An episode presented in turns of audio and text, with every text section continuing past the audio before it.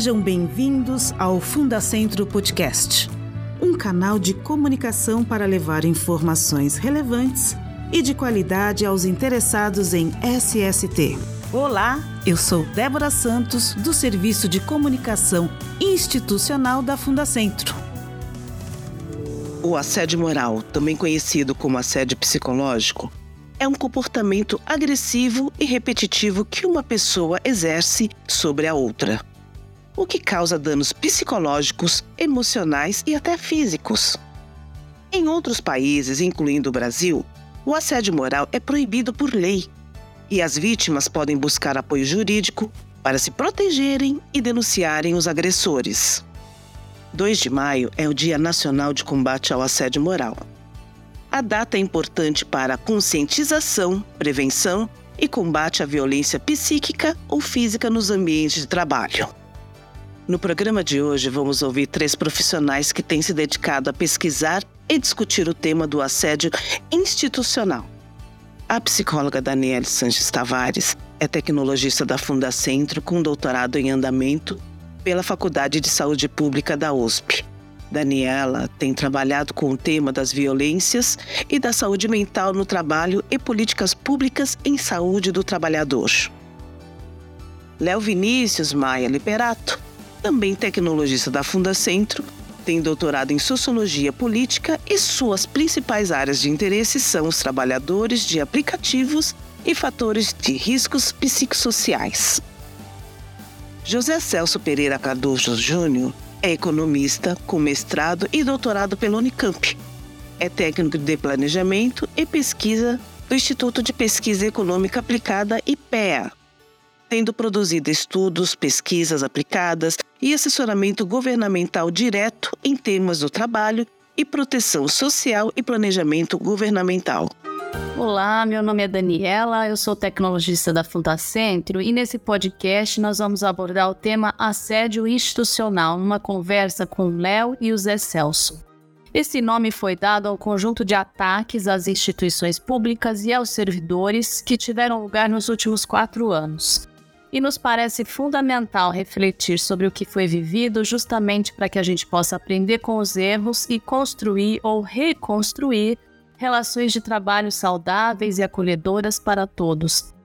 E o mais importante, salvaguardar nossas instituições de novos ataques.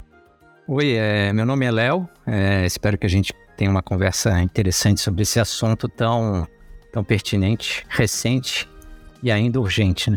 Olá a todos e todas. É, eu sou Zé Celso Cardoso, sou servidor público federal do IPEA. Estive à frente da AFIPEA Sindical, associação que produziu esse, esse documento, Assédio Institucional no Brasil. Estou à disposição aí para a gente dialogar sobre o tema. Obrigado. É, Léo e Zé Celso, eu tenho me dedicado ao tema das violências relacionadas ao trabalho há alguns anos. E dentre essas violências, a mais comum é o assédio moral, a mais comentada é o assédio moral o nível de conhecimento e reflexão que a gente tem hoje sobre assédio moral no trabalho não permite que a gente aborde esse fenômeno de uma forma exclusivamente centrada no comportamento das pessoas. É claro que cada um precisa ser responsabilizado pelos seus atos, né? Mas quando a ideia é entender por que ocorre, como ocorre, para tentar evitar, a gente precisa analisar o contexto que esse fenômeno ocorreu, né? É, e, ou seja, o assédio moral ele tem uma manifestação interpessoal, ele ocorre entre as pessoas, mas ele não pode ser explicado apenas pela análise desse binômio assediado-assediador. Há um modo de fazer gestão hoje que é doentio e adoecedor. E esses modelos adoecedores, eles variam em torno de uma receita básica, que a gente pode resumir assim, no plano de metas, que contabiliza produtos finais, mas que em geral despreza o cotidiano de trabalho e as suas dificuldades e imprevistos, e um modelo de avaliar pessoas de forma individual, que obriga chefes a ranquear pessoas e que trabalha às vezes com notas anônimas entre colegas de trabalho. em algumas realidades desse processo aí que é meio aleatório e pouco transparente, é, se elegem aí alguns para serem premiados, né, com quantias significativas de dinheiro e avanço na carreira. E é claro que isso vai gerar quebra de solidariedade, vai gerar relações, é, vai quebrar relações de cooperação e de ajuda, e por vezes vai incentivar comportamentos desleais entre as pessoas, né? E é a partir desse modo de ser no trabalho, trazido por toda essa lógica de competitividade e exclusão, que ocorre o assédio moral. E talvez mais do que mais do que isso, a gente pode pensar que o trabalho nesse contexto, ele pode ser por si só assediante, ele pode ser usurpador da dignidade humana. E essa lógica ela tem se espraiado, inclusive no serviço público, né? E eh, a gente considera que precisamos falar mais sobre isso, né? Essa desmobilização coletiva é, ela tem, ela prepara essa desmobilização coletiva que tem uma, uma, é, uma relação né, com esses instrumentos que individualizam as pessoas no ambiente de trabalho, ele prepara o terreno para outras formas de violência, inclusive o assédio institucional, que é o tema da nossa conversa aqui hoje, né, nesse 2 de maio, dia excluído para falar sobre o assédio e formas de combatê-lo. E o assédio institucional do qual estamos falando é um conceito criado no Brasil pela FIPEA e que gerou é, uma identificação geral entre os servidores públicos a respeito do que ocorria dentro das instituições públicas em que trabalhavam. O Zé Celso, que está aqui com a gente, estava diretamente envolvido nessa conceitualização que foi tão precisa. O assédio institucional, ele é algo que atinge não somente os servidores públicos, mas, sobretudo, esse conceito buscou explicitar ataques contra as instituições públicas, né, com o intuito de aniquilar a função desenhada para aquela instituição, muitas vezes assentada em pressupostos constitucionais. Então, Zé Celso, você pode nos explicar o que compreende aí o assédio institucional e se ele se iniciou no governo Bolsonaro? E eu queria também que você explicasse para gente, é, que você nos ajudasse a marcar a diferença entre os objetivos do assédio institucional de uma simples mudança de rumos, que é típica de uma democracia. Porque com a mudança de governo, vem naturalmente mudanças na condução de políticas públicas, políticas econômicas, né? E até mesmo algumas mudanças no modo de organizar o Estado são possíveis. Então, é, enfim, como a gente diferencia, para além da truculência em que, com que tudo foi feito durante o governo Bolsonaro, como diferenciar a natureza daquelas mudanças que foram conduzidas durante os últimos quatro anos de mudanças legítimas e típicas de uma mudança de governo? Perfeito, Dani. Ótimas questões. É, então, o conceito de assédio institucional ele foi sendo construído, na verdade, ao longo do, desse período recente em que a gente foi observando uma mudança qualitativa é, em torno do fenômeno do assédio, não é mais geral e tradicional.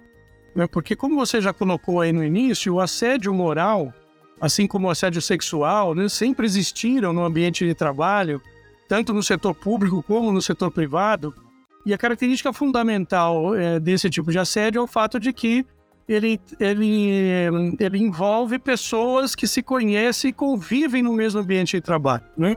Existem motivações interpessoais para que isso aconteça, é, seja de hierarquia comando, seja de, enfim, mesmo no nível é, horizontal, mas de todo modo o que caracteriza comumente esse, esse assédio mais tradicional e conhecido é o fato de que ele envolve pessoas que estão no mesmo ambiente de trabalho que, em geral, se conhecem, né? E compartilham determinadas experiências de trabalho, etc. Bom, o assédio institucional, por sua vez, ele guarda algumas diferenças em relação a esse conceito e esse fenômeno é, mais conhecido. Né? A primeira delas é que, é, logo após o golpe contra a presidenta Dilma, já ou ainda no governo Temer, é, nós começamos a perceber uma mudança é, de clima organizacional no âmbito do setor público federal é, que veio se convertendo em aumento do número de casos de assédio, que ainda naquele momento, 2016, 2017, 2018, ainda eram é, considerados casos típicos de assédio moral. Mas o número de casos veio crescendo.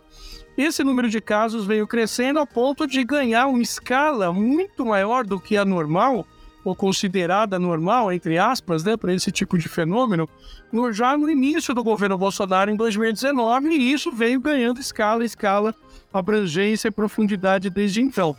Então, a primeira característica a diferencial assédio institucional do assédio moral é essa: é a escala de ocorrência desse fenômeno que, que, que ultrapassa qualquer nível é, de normalidade. Então, quando você pergunta se esse fenômeno começou no governo Bolsonaro, é possível dizer que não, que provavelmente esse fenômeno já existia antes, é, mas que não tinha essa escala de amplitudes, né? de, de amplitude e de abrangência.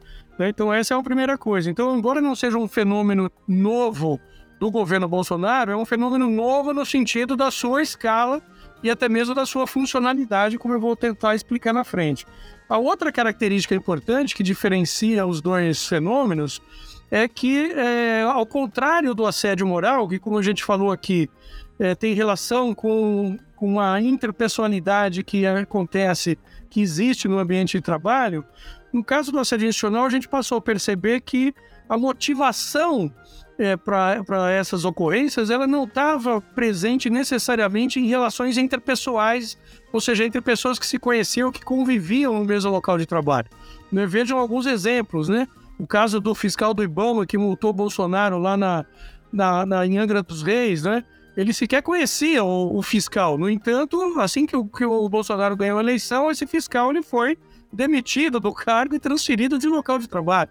Né? O caso, é, é, por exemplo, dos servidores da Anvisa, né? que é, na defesa da vacina durante a pandemia da Covid-19 foram assediados pelo próprio presidente Bolsonaro, tendo seus nomes expostos publicamente é, num sentido pejorativo e contrário à defesa da vacina. Ou seja, Bolsonaro sequer conhecia e conhece essas pessoas. No entanto, é, ela os atingiu, né? ele os atingiu é, de fora para dentro das organizações e de cima para baixo, né? numa relação também hierárquica. Então, a motivação, nós começamos a perceber que ela era de cunho mais político, institucional e até mesmo ideológico. Né? É, quando o ministro Guedes, por exemplo, chamou é, os servidores de, de parasitas, né, que precisavam receber uma granada no, nos seus bolsos, ele não estava se referindo a ninguém em particular. Ele estava se referindo ao coletivo de servidores, tá certo? E que provavelmente ele sequer conhecesse, né, seria capaz de conhecer todos eles. E, no entanto, ele praticou um crime que é o do assédio é, moral, que, ao fim e ao cabo, é, atingiu todos os servidores que se sentiram atacados por essa fala do ministro. Né? Então, vejam, a, a, a escala é um fenômeno importante, a motivação de cunho político, institucional e ideológico é outra característica importante, eu diria que tem uma terceira característica que diferencia, que é a intencionalidade. Né? Diferente do assédio moral, cuja motivação é interpessoal e cujos objetivos são também, talvez, de índole é, é, mais interpessoal do que propriamente profissional, é, o assédio institucional ele tem como objetivo, e isso a gente foi é, construindo essa hipótese, essa ideia ao longo do trabalho, né? ele tem como objetivo desconstruir é, uma institucionalidade vigente ou, ou, ou impedir ou dificultar a ação de determinados servidores em determinadas áreas e até mesmo dificultar ou impedir a ação de determinadas organizações públicas em determinadas áreas. Isso foi muito é, é, é comum de se ver na área ambiental, com o aparelhamento que se deu em torno é, é, do IBAMA, do ICMBio, com relação à FUNAI, com relação às, áreas, às entidades da, da ciência e tecnologia, é, de toda a área educacional e por aí vai. Né? Então, quer dizer, a motivação ela está ligada a objetivos políticos, institucionais e ideológicos do governo de plantão. E, e para finalizar essa primeira é, parte, é, Dani, é, você pergunta né, se isso, qual é a diferença do assédio institucional para o é, processo típico e legítimo e democrático de governar, né? Quer dizer, qual é a fronteira que separa ambos os fenômenos? Bom, a fronteira é a própria Constituição de 88, ou a Constituição vigente em cada caso, né? Quer dizer, na medida em que o objetivo desse assédio institucional era impedir o desempenho das funções precípuas dos órgãos que foram afetados, das políticas públicas que foram atacadas, dos servidores que foram é, é, ameaçados e assediados, né, você está descumprindo regras é, legais de cunho ou de ancoragem constitucional. Quer dizer, essa é a fronteira que delimita o espaço de discricionariedade né, política, legítima, democrática de um governo é, eleito. Né?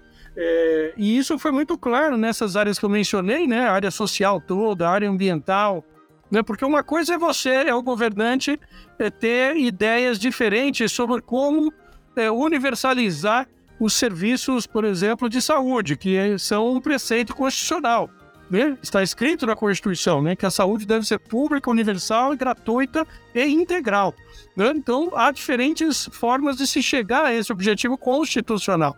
Né? Outra coisa bem diferente é, é, é o governo declaradamente querer privatizar o sistema público, querer desvirtuar a função precípua do, do, do, Sistema Único de Saúde, querer negar a sua importância estratégica para a saúde da população, etc.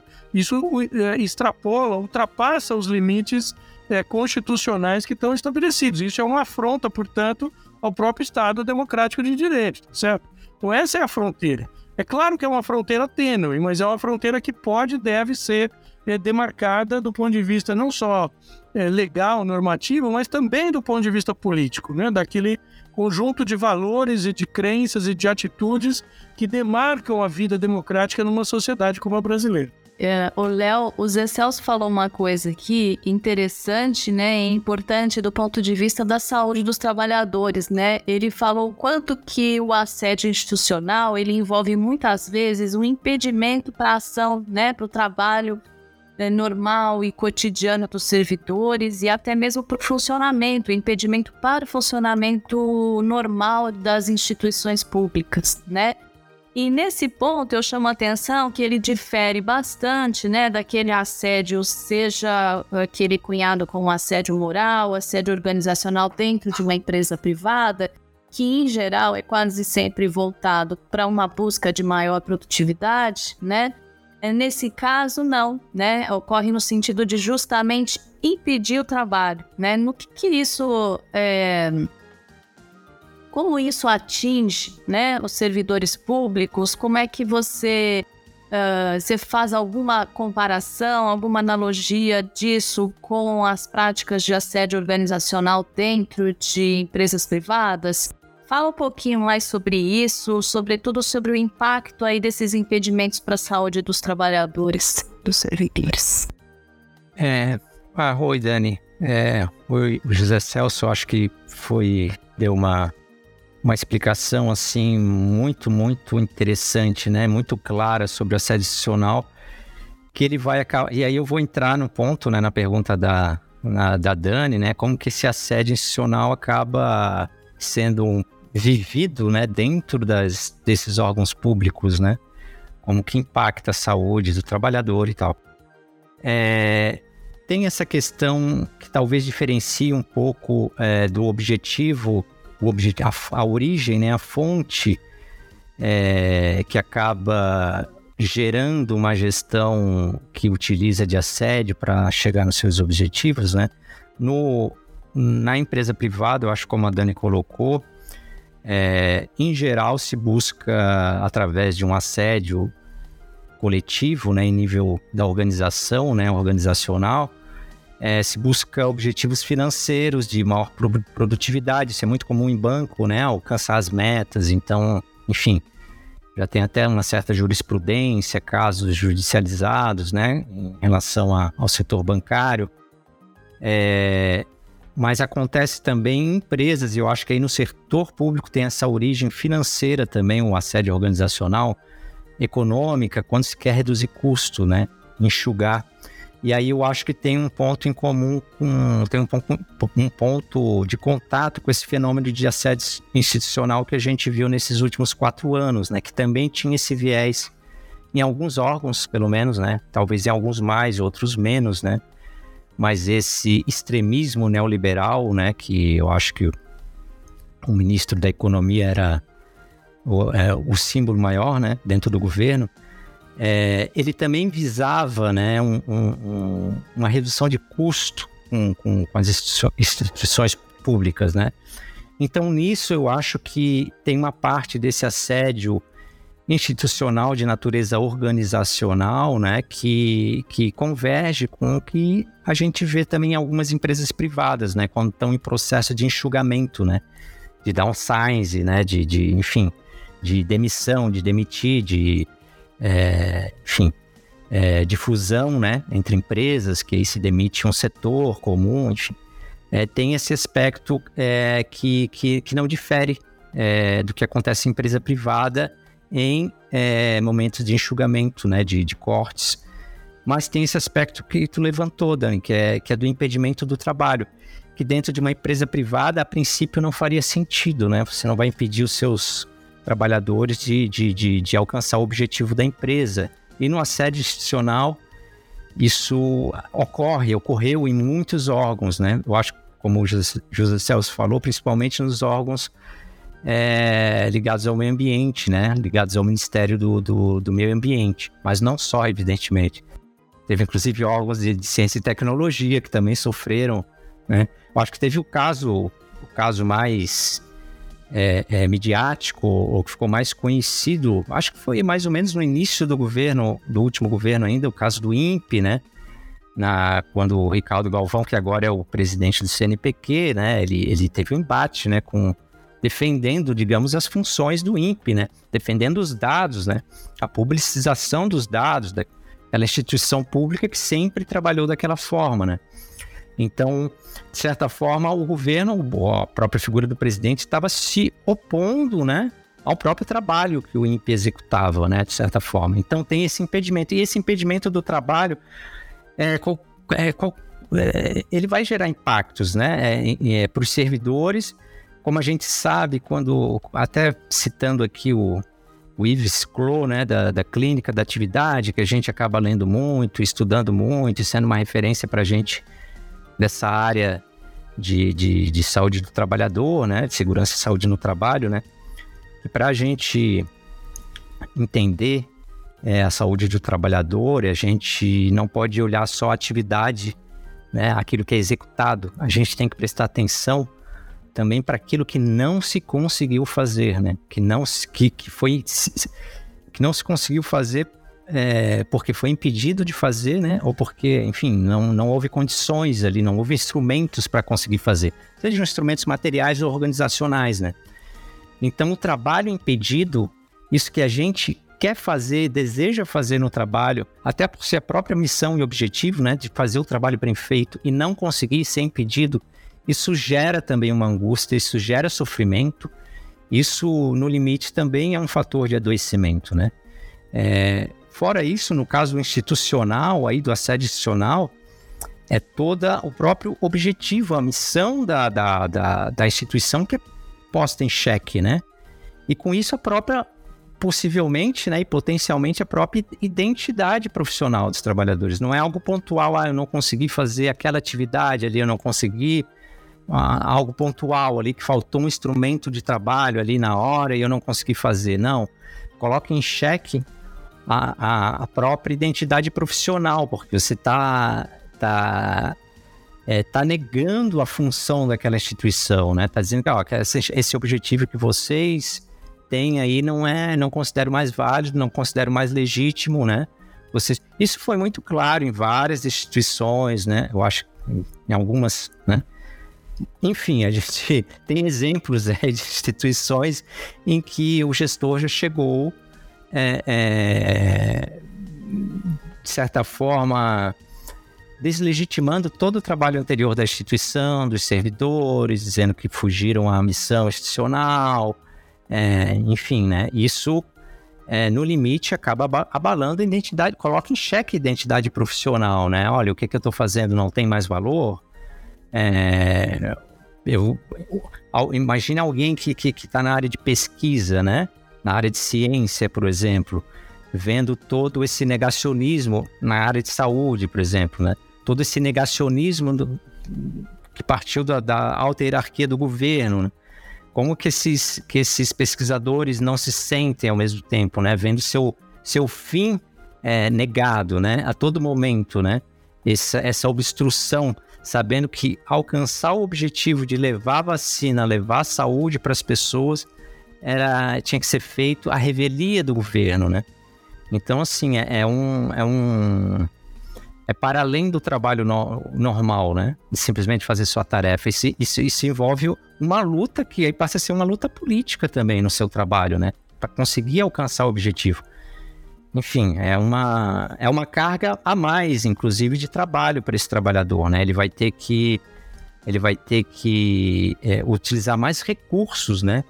Para conseguir realizar o trabalho, porque vai ter vai ter um impedimento né, hierárquico, enfim, que vem do próprio governo. Isso tudo acaba, acaba afetando como a gente estuda na área de, de saúde trabalhadora, ergonomia, né? Enfim, a gente tem que a carga de trabalho está relacionada aos recursos disponíveis, né? É uma relação, né? ela não é separada disso. Então, na medida que a gente tem que trabalhar contra a hierarquia, contra a gestão, né? contra o governo para chegar ao, ao, ao, objetivo que você foi contratado, o objetivo do cargo que a pessoa passou no concurso, isso gera uma carga de trabalho maior, inclusive, né? Acesse nosso portal www.gov.br Fundacentro e acompanhe as notícias e novidades sobre saúde e segurança no trabalho. Perfeito, Léo. Sua descrição foi é, primorosa.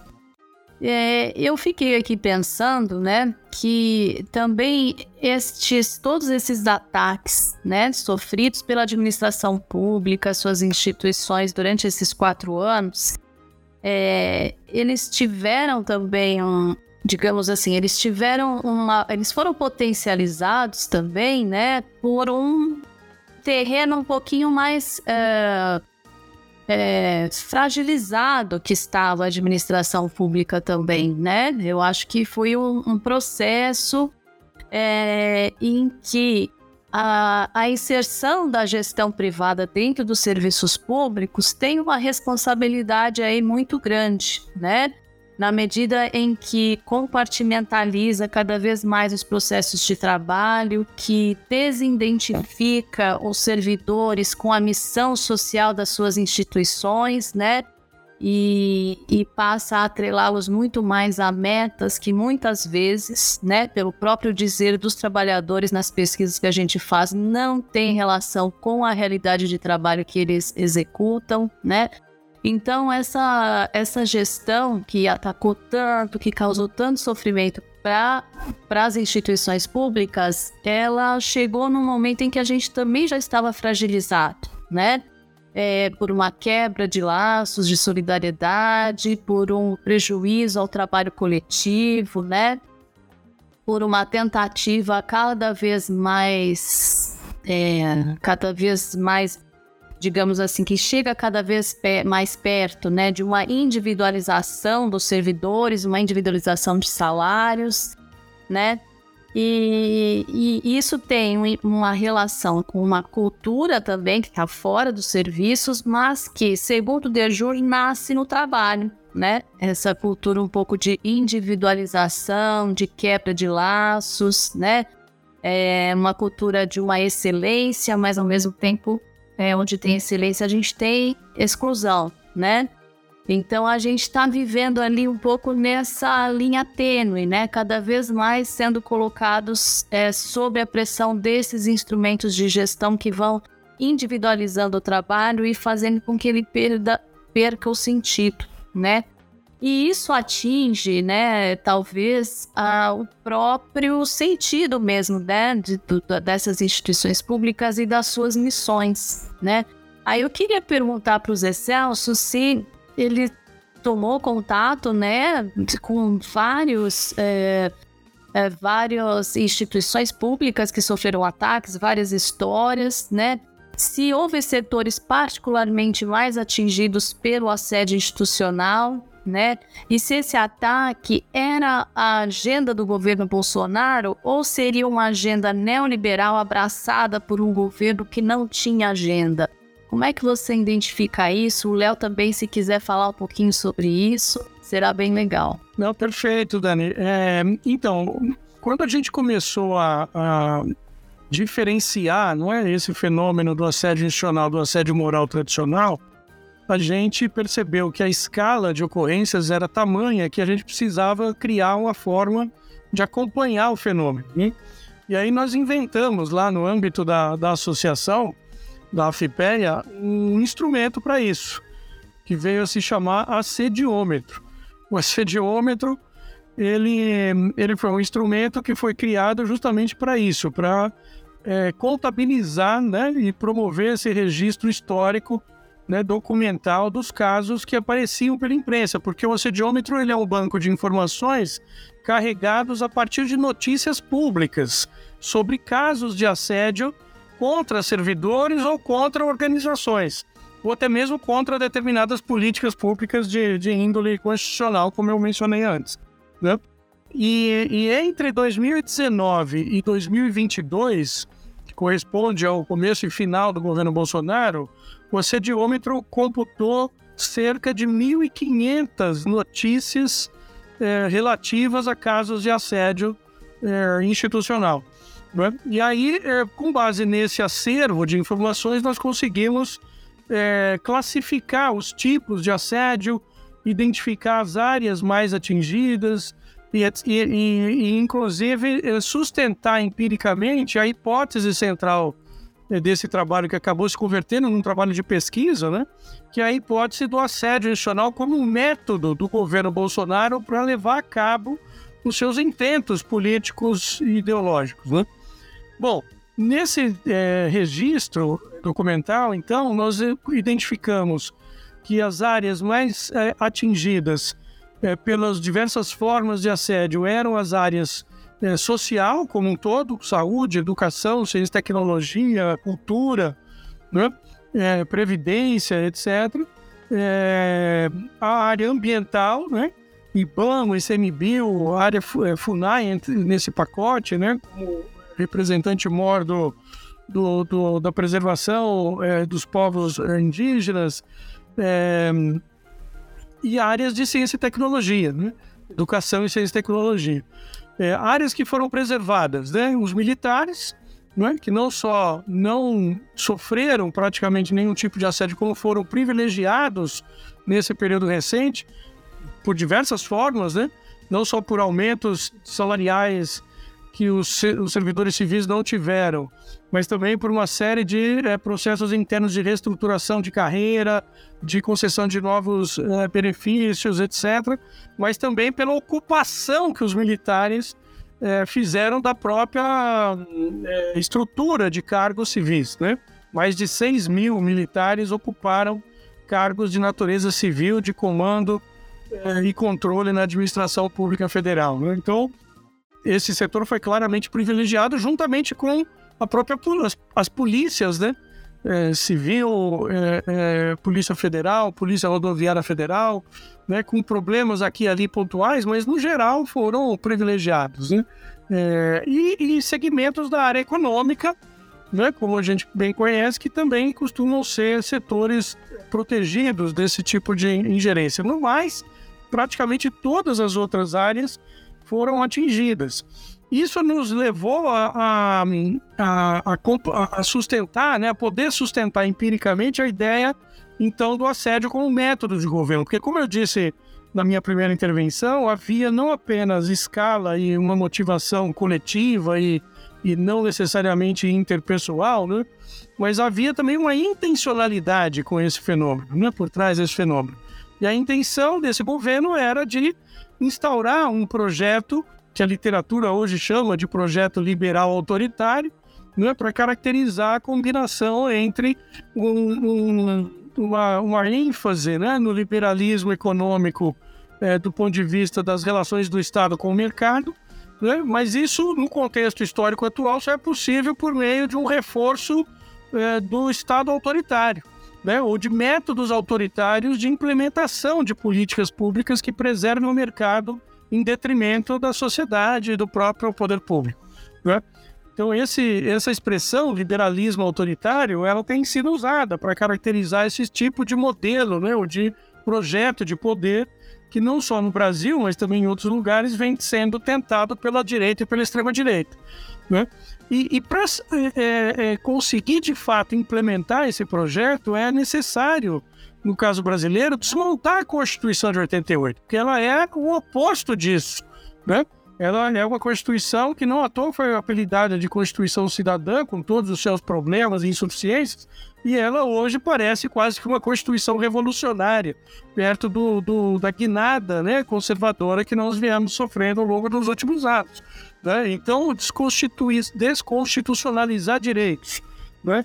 É, e, e, talvez a peça principal para isso eh, tenha sido a tentativa do governo Bolsonaro de aprovar a tal da PEC 32, né, que era a PEC da reforma administrativa, porque por meio dela se poderia é, quebrar a espinha dorsal de sustentação do Estado Social é, e de direito brasileiro, né, que é, é, constituído por um conjunto de servidores com instabilidade de emprego, com determinados atributos e direitos e deveres, etc., que sustentam bem ou mal o conjunto de políticas públicas que tenta dar materialidade ao projeto é, da Constituição de 88. Não? Então, é, por isso era crucial é, aprovar a PEC 32, que não só quebraria com a estabilidade, mas in, introduziria no setor público a, mesma lógica do setor privado em termos de relações é, de trabalho.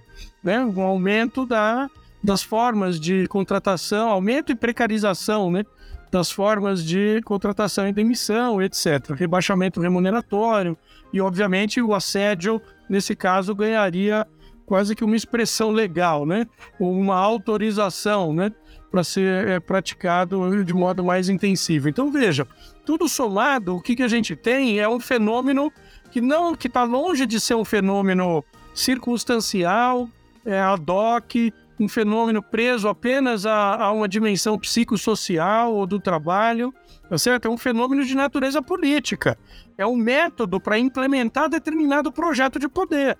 Né? Isso que foi de fato tentado. Né? Então, daí a, a gravidade é, desse fenômeno que viemos caracterizar como sendo do assédio institucional. Não à toa, para finalizar, Dani, é, é, o livro que a gente produziu a partir desse estudo, ele tem como subtítulo o avanço do autoritarismo e a desconstrução do Estado, porque são du duas implicações é, quase que lógicas ou, ou, ou, naturais, entre aspas, derivadas é, desse fenômeno. Né? Quer dizer, é, é, disso que se trata, quer dizer, muito além das implicações psicossociais né, e de natureza tipicamente laboral, nós estávamos diante de um fenômeno de implicações de natureza político-institucional muito mais amplo né, com implicações muito mais profundas e graves do que simplesmente é, a gente poderia supor se olhasse todo esse conjunto de 1.500 casos apenas pela ótica é, do assédio é, moral tradicional, entendeu? É, eu, eu, eu vou, vou acrescentar aí uma questão. Eu não sei se o José Celso tem dados para corroborar ou não, mas a gente, eu acho que aqui no Brasil ainda viveu, é, em relação a esse liberalismo autoritário, é, o pior dos mundos, né? Porque vendo um pesquisador alemão, é, Georg Wink, é, um pesquisador de extrema, de, da extrema direita, né, mundial, enfim, pesquisa extrema direita na Alemanha, em outros países. Ele chegou numa entrevista, ele falou assim, ó, o, o Bolsonaro, esse governo que a gente tinha, é uma caricatura de extrema direita, porque ele tem todas as características de extrema, que é, que é difícil, você não pega um governante que tem todas as características de extrema direita.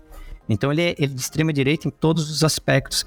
Então entre o aspecto econômico, que é de um neoliberalismo extremo, né? É, e o aspecto cultural, ele é ultra conservador, eu diria ultra reacionário, na verdade, não é nem conservador. É, e eu acho que esse aspecto também, para além dessa da ideologia de um extremismo neoliberal, né? Eu chamaria assim, é, tem esse aspecto é, do reacionarismo cultural, tem uma agenda que não é só econômica, né? Tem uma agenda que é cultural e que eu acho que principalmente, eu imagino, né? Porque eu não tive esse contato, talvez o Celso tenha tido contato com servidores da área da cultura, assim, ou enfim, é, com sindicatos, mas eu imagino que na área cultural tenha impactado mais essa agenda de costumes, né? Essa agenda cultural do que propriamente a agenda é, neoliberal até. No, tem influenciado mais no assédio institucional essa política, essa agenda é, para ser rigoroso, eu acho que não é conservador. Conservador seria o que a gente tem, né? Manter o que a gente tem, mas não é reacionário. É voltar no tempo, né? É, eu acho que teve um impacto é, também grande, né? Então a gente teve uma situação que era o, o pior dos mundos. E aí e, e me faz lembrar esse governo, né? Esse governo de, de, de extremismo neoliberal que eu chamei de, de os talibãs neoliberais, né? Porque é de um fundamentalismo, chega a ser um dogmatismo neoliberal, né? Me, me, fez lembrar muito uma passagem que tem num livro, um livro que hoje em dia já é, é quase um clássico, um livro da Naomi Klein, A Doutrina do Choque. Sempre teve uma passagem naquele livro, quando eu li já uns 15 anos atrás, que eu nunca esqueci. Que ela cita, eu fui procurar exatamente quem que ela está citando, é, um, um, cientista político chamado Michael Wolff, né? A Naomi Klein estava fazendo, uma crítica ao governo americano da época, que era do Bush, governo neoliberal e tal.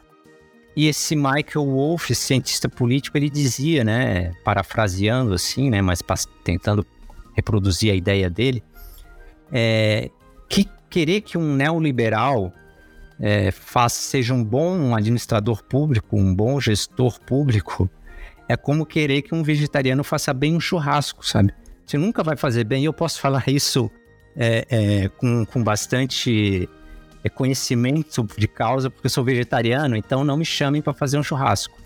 Eu vou levar uma pedra de gelo para colocar na churrasqueira. Eu sou contra o churrasco. Nunca vai ser um churrasco bom fazendo churrasco. Então a, a lógica é a mesma, né? O sujeito é contra, ideologicamente, contra tudo que é público nesse extremismo neoliberal, eles são contra tudo que é público. Você, você vê até um, um, um, um, pouco de ódio, de raiva do servidor público na fala do Paulo Guedes, né? na, na forma como ele se coloca. Então, é, ideologicamente, fundamentalmente, por princípio, eles são contra tudo que é público, a todas as instituições públicas. Como que alguém que tem uma visão dessa de mundo pode ser bom gestor público? Sabe? É como exatamente como botar um, um vegetariano para fazer churrasco. Não vai. E no limite ele vai levar uma pedra de gelo para colocar na churrasqueira. E é mais ou menos isso que esse governo fez, essa generalização que eu acho que, a, que, que o José Celso e a FIPE conseguiram captar muito bem, né? É, é, é, isso, foi a pedra de gelo sendo colocada no, no, na churrasqueira do serviço público, né? Foi, foi muito isso. E, é inter... e o interessante, já que eu toquei nessa, na, na questão da, da, um pouco dessa gênese, né, do conceito que, que partiu da FIPEA, do José Celso e outros pesquisadores, né, que é um conceito brasileiro, né? Esse conceito ele não existe em outro país, eu desconheço, né? Quando a gente vê a tradução em inglês de o assédio institucional, você vai ver o institutional harassment, que seja, seria a tradução literal mas isso significa o que a gente chama no Brasil de assédio organizacional, né? Esse assédio institucional que ataca as instituições públicas é um conceito brasileiro, é um conceito que não tem, não tem é, uma, uma, uma, tradução, é, a gente não vê na literatura é, estrangeira. Então, assim, algo muito, parece que é algo muito específico e especial a gente viveu aqui no Brasil também, né? Eu acho que não foi à toa que ele surge no Brasil. Zé Celso quer comentar? Não, eu concordo integralmente com o que o Léo colocou. Eu acho que ele captou muito bem, tanto a analogia dele, o vegetariano fazendo churrasco, como a observação sobre talvez o ineditismo ou a, ou a jabuticaba brasileira, né? Que vem a ser esse conceito, que de fato eu também não conheço uma tradução é, que faça jus ao, ao, conteúdo do que a gente acabou classificando, né, como série adicional. Acho que você colocou muito bem essas questões. É, e tanto isso é verdade que só faltou dizer aqui que é, também diferente do assédio moral, o assédio institucional ele, ele, ele se materializa, né, se realiza por meio de formas muito diversas e, e muito sutis muitas vezes. Né? Então vou citar alguns casos, né? Quer dizer, o esvaziamento ou o estrangulamento orçamentário né, de um órgão de fiscalização, como o IBAMA, por exemplo, ou a própria fiscalização do trabalho, é, é uma forma de você assediar institucionalmente a função, essa função pública. Né? É, não, não é alguma coisa que se justifica simplesmente por uma redução, por um corte orçamentário de qualquer tipo. Isso tem uma, uma intencionalidade por trás. Quando você não repõe servidores no tempo, ou na quantidade, ou na qualidade necessária para manter políticas ativas em determinada área, você está é, sutilmente né, assediando é, aquela política pública, né, dificultando a, a, capacidade do Estado de cumprir as suas funções e missões. Né?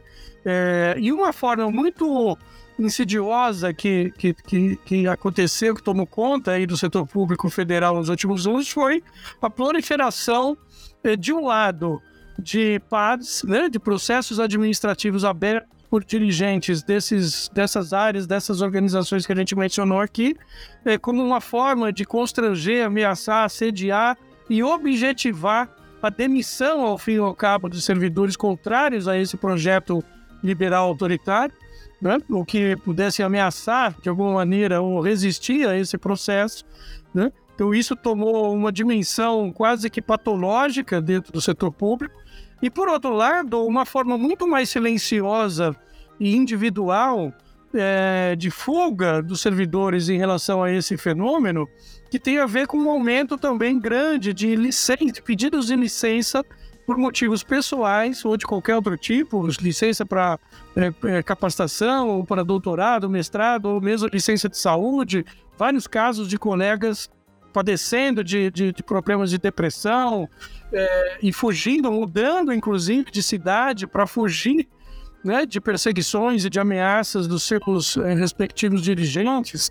Então, quer dizer, várias formas que, no, que quando você olha de fora parecem processos administrativos normais, né, de, uma, de um cotidiano do trabalho da administração, mas que quando você mergulha é, mais intensamente dentro desses casos, você vai ver que eles estão motivados ou por uma, uma, uma tentativa de constranger, ameaçar e, ao, e, no limite, demitir servidores, que é o caso do, dos processos administrativos, os PADs, ou, por outro lado, é, servidores que estão fugi tentando fugir desses é, assediadores e, por aí, isso pedem licença, se desvinculam do trabalho, mudam de cidade, pedem deslocamento de função, e outros tipos de estratégias individuais para de sobrevivência, né? De sobrevivência ao fim e ao cabo.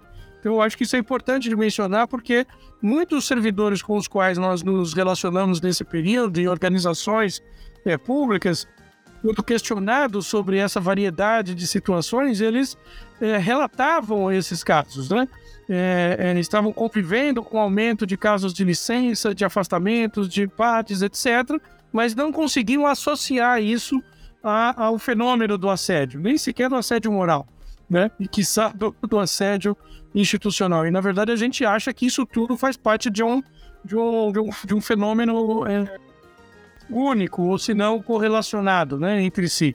Então é importante a gente ter clareza sobre essa dimensão que esse fenômeno adquiriu no período recente, né?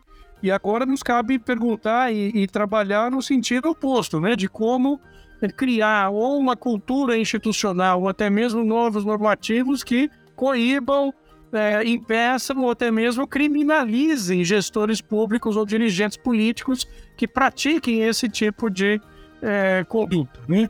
que venha a ser caracterizado ou poderia ser caracterizado como um crime de responsabilidade ao fim e ao cabo, não é isso? É, eu acho que essa é uma grande questão, né? Como, como, é, como fazer para que não aconteça novamente, né? Pelo menos não na dimensão, né? Que aconteceu. É...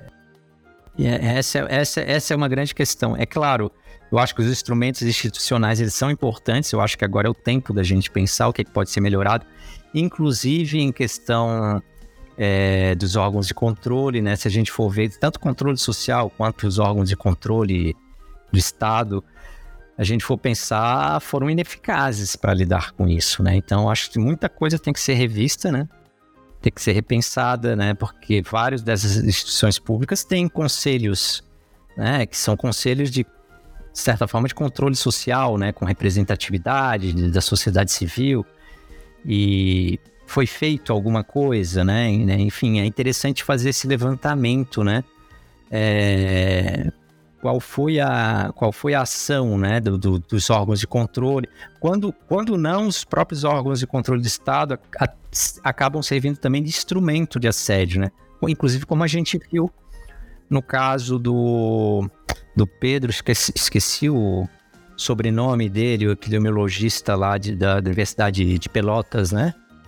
É, enfim, que ele teve que assinar um TAC, um termo de ajuste de conduta com a CGU, né? Então, muitas vezes o próprio órgão de controle ele acaba sendo utilizado como um, um instrumento também do assédio. Então, essas, todas essas questões eu acho que tem que ser revistas e pensar, né? Tanto meios institucionais, né, é, é para tentar minimizar, né, dificultar pelo menos para que ele aconteça novamente. Agora, eu acho que isso parte também, eu acho que é a grande fragilidade é, da capacidade de ação coletiva dos próprios servidores também, né? E da sociedade como um todo, né? Que a sociedade também se beneficia de várias instituições públicas, né? Mas a sociedade está pouco organizada, né? Os servidores estão pouco organizados, então tem essa questão de fundo também que é, que é complicado de lidar, né? E eu acho que a partir daí também a gente pode enxergar também talvez uma, uma diferença de intensidade desse assédio em diferentes órgãos de acordo também com a condição que estavam esses órgãos, tanto já em degradação ao longo dos anos, né? alguns órgãos estavam mais, alguns ministérios mais deixados de lado, outros eram mais fortes institucionalmente, já estatutariamente, é, e talvez tivesse um corpo de servidor mais, uma cultura é, também mais fortalecida, uma cultura interna, coletiva, né? É, eu sempre costumo dar o exemplo eu não sei exatamente internamente o que se passou na Fiocruz nesses quatro anos, né? Não, não tenho contato direto com ninguém lá. É, mas é uma instituição que passou por uma pandemia, né? Teve a visibilidade que teve. Eu sempre costumo comentar que a Fiocruz, já no governo Temer, o Temer tentou não nomear é, o servidor que foi eleito, né? Que por estatuto a Fiocruz tem essa autonomia de eleger ou fazer a lista tríplice, pelo menos. O Temer tentou não, não nomear quem foi eleito, não conseguiu. Tampouco, nem sei se o Bolsonaro tentou não nomear, mas o fato é que a presidente eleita pelos servidores da Fiocruz esteve lá, né, durante todo o governo Bolsonaro. Hoje é ministra da Saúde, inclusive. É, a Fiocruz cumpriu a missão, né, sua missão. Não tenho conhecimento, né, de que se assédio institucional tenha causado um impacto grande dentro da Fiocruz. Então, assim, tem um exemplo, né, de comparação. O que, que tem de diferente a Fiocruz, né, para outros órgãos, né? Então, eu acho que esses, esses casos, né, os casos bem, bem sucedidos, né, entre aspas, de certa forma, conseguiram passar mais ilesos por esse período, né? Eu acho que eles podem nos ensinar também alguma coisa, né? A biblioteca da Fundacentro possui um dos maiores acervos especializados em segurança e saúde no trabalho na América Latina. Acesse a central de conteúdo do nosso portal. Muito bom. É... Eu acho que uma das coisas fundamentais que a gente precisa cultivar é uma memória coletiva desses fatos, né, que, que compõem a nossa história, né, que compõem a história do nosso país, né e mais especificamente aí dentro da administração pública. Eu acho que isso ainda há muito que faz, muito por fazer é, entre servidores e com a população também, né? Precisa ficar bem claro isso. E eu acho também que o debate sobre o trabalho dentro das instituições, sobre quem realiza o trabalho, também é fundamental. A gente tem que alimentar esses espaços de debate dentro das instituições, é, dentro da Fundação nós temos, por exemplo, a CISP, né, que é uma comissão interna de saúde, mas que discute também trabalho, porque tra é justamente o objeto dela é como o trabalho está atingindo, está alcançando, né, seja do ponto de vista positivo e negativo, o trabalhador. Eu acho que a gente tem que alimentar essas instâncias também, né? A gente tem que cultivar essas instâncias e o controle social que a gente tem sempre que estar tá buscando fortalecê-lo, né? Apesar de todas as dificuldades e limitações, é o controle social é algo que pode é, também é, funcionar como um antídoto contra o autoritarismo, né? Eu acho que a conversa foi ótima.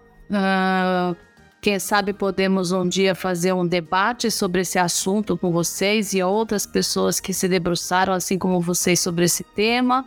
É, agradeço muito a, a, o aceite do Zé Celso, né, para falar sobre esse assunto, e do colega Léo, que também é uma referência para nós aí nesse tema, tem feito aí várias discussões, tem feito os servidores pensar bastante sobre esse tema. Agradeço a vocês e abro para vocês aí a palavra final. Muito bem, eu que agradeço demais a oportunidade, foi uma conversa muito boa mesmo, eu gostei demais e estou à disposição aí para seguir dialogando com vocês. Ah, eu agradeço também, agradeço a presença do José Celso aí, que é sempre muito bom ouvir, ouvir ele, sempre muito claro. E estar aqui na, nesse podcast da Fundacentro, como eu sou da casa, né? Eu também tenho que fazer as, as honras da casa aqui. E obrigado, Dani. Também foi um prazer estar aqui conversando.